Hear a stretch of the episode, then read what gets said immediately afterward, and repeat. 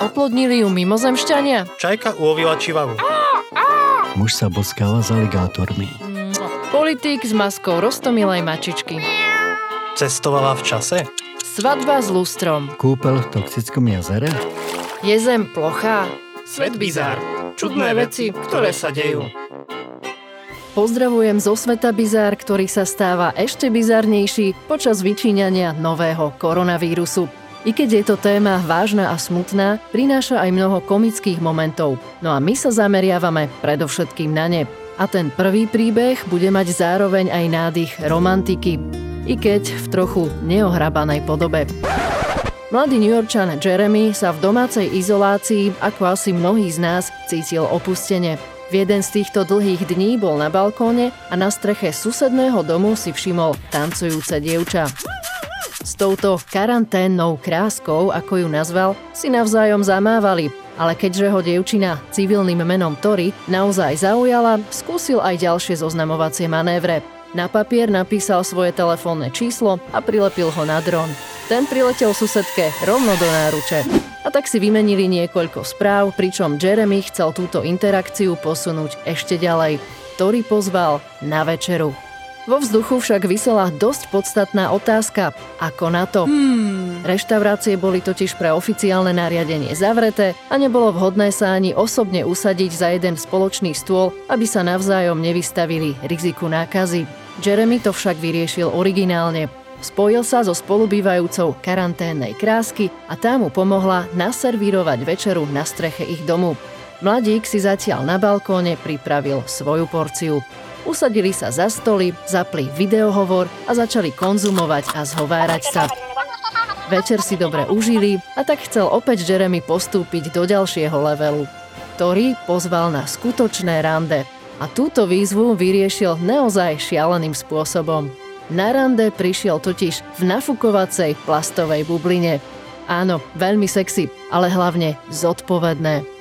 Dievčina sa samozrejme nezdržala smiechu, ale následne sa vybrali na spoločnú prechádzku alebo kotúľačku. Na to ich však zastavila polícia. Najprv to pôsobilo, že majú nejaký problém, ale ukázalo sa, že policajti Jeremyho spoznali zo sociálnych sietí, kde priebežne tento príbeh uverejňoval. Až sa stal virálnym a dostal sa aj do televízie. A jediné, čo po ňom policajti chceli, bola spoločná fotografia. Takže aj takto sa dá randiť v časoch sociálnej izolácie, ktorá zároveň pridá aj na našej kreativite. Okrem toho je aj na základe tohto príbehu odkaz spoločnosti jasný. Nešírte vírus, ale lásku. A teraz poďme na ďalší príbeh, ktorý sa takisto týka obmedzení počas pandémie. Ľudia totiž v rámci sociálnej izolácie a zákazov vychádzania vymýšľajú rôzne spôsoby, ako sa predsa len dostať von bez toho, aby z toho vznikol problém. Okrem toho nastali aj situácie, kedy viacerí ľudia niekde uviazli. Rovnako ako mnohé iné krajiny aj India zaviedla blokádu hraníc či jednotlivých regiónov. Tým pádom mnohí občania uviazli ďaleko od svojich domovov bez možnosti návratu. Jedným z nich bol aj 70-ročný Hakim, ktorý sa pre menšie zranenie liečil v nemocnici vzdialenej stovky kilometrov od domova. Nemocnica sa zároveň nachádza v inom regióne ako ten, v ktorom žije a tak sa nemohol dostať domov. Ako tak hľadal spôsoby návratu, vodič záchrannej služby mu navrhol originálny plán.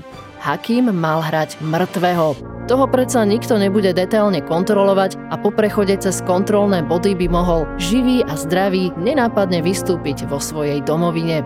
K Hakimovi sa pridali ďalší dvaja muži, ktorí sa túžili dostať domov a tak v sanitke ležali rovno tri telá prikryté bielou plachtou. Nápad bol však prešpekulovaný do detailov, keďže vodič oklamal úrady aj tým, že im ukázal falošné úmrtné listy z nemocnice. Ako tak auto prechádzalo stovky kilometrov cez jednotlivé kontrolné stanovištia, pri tom poslednom sa to mierne zvrtlo.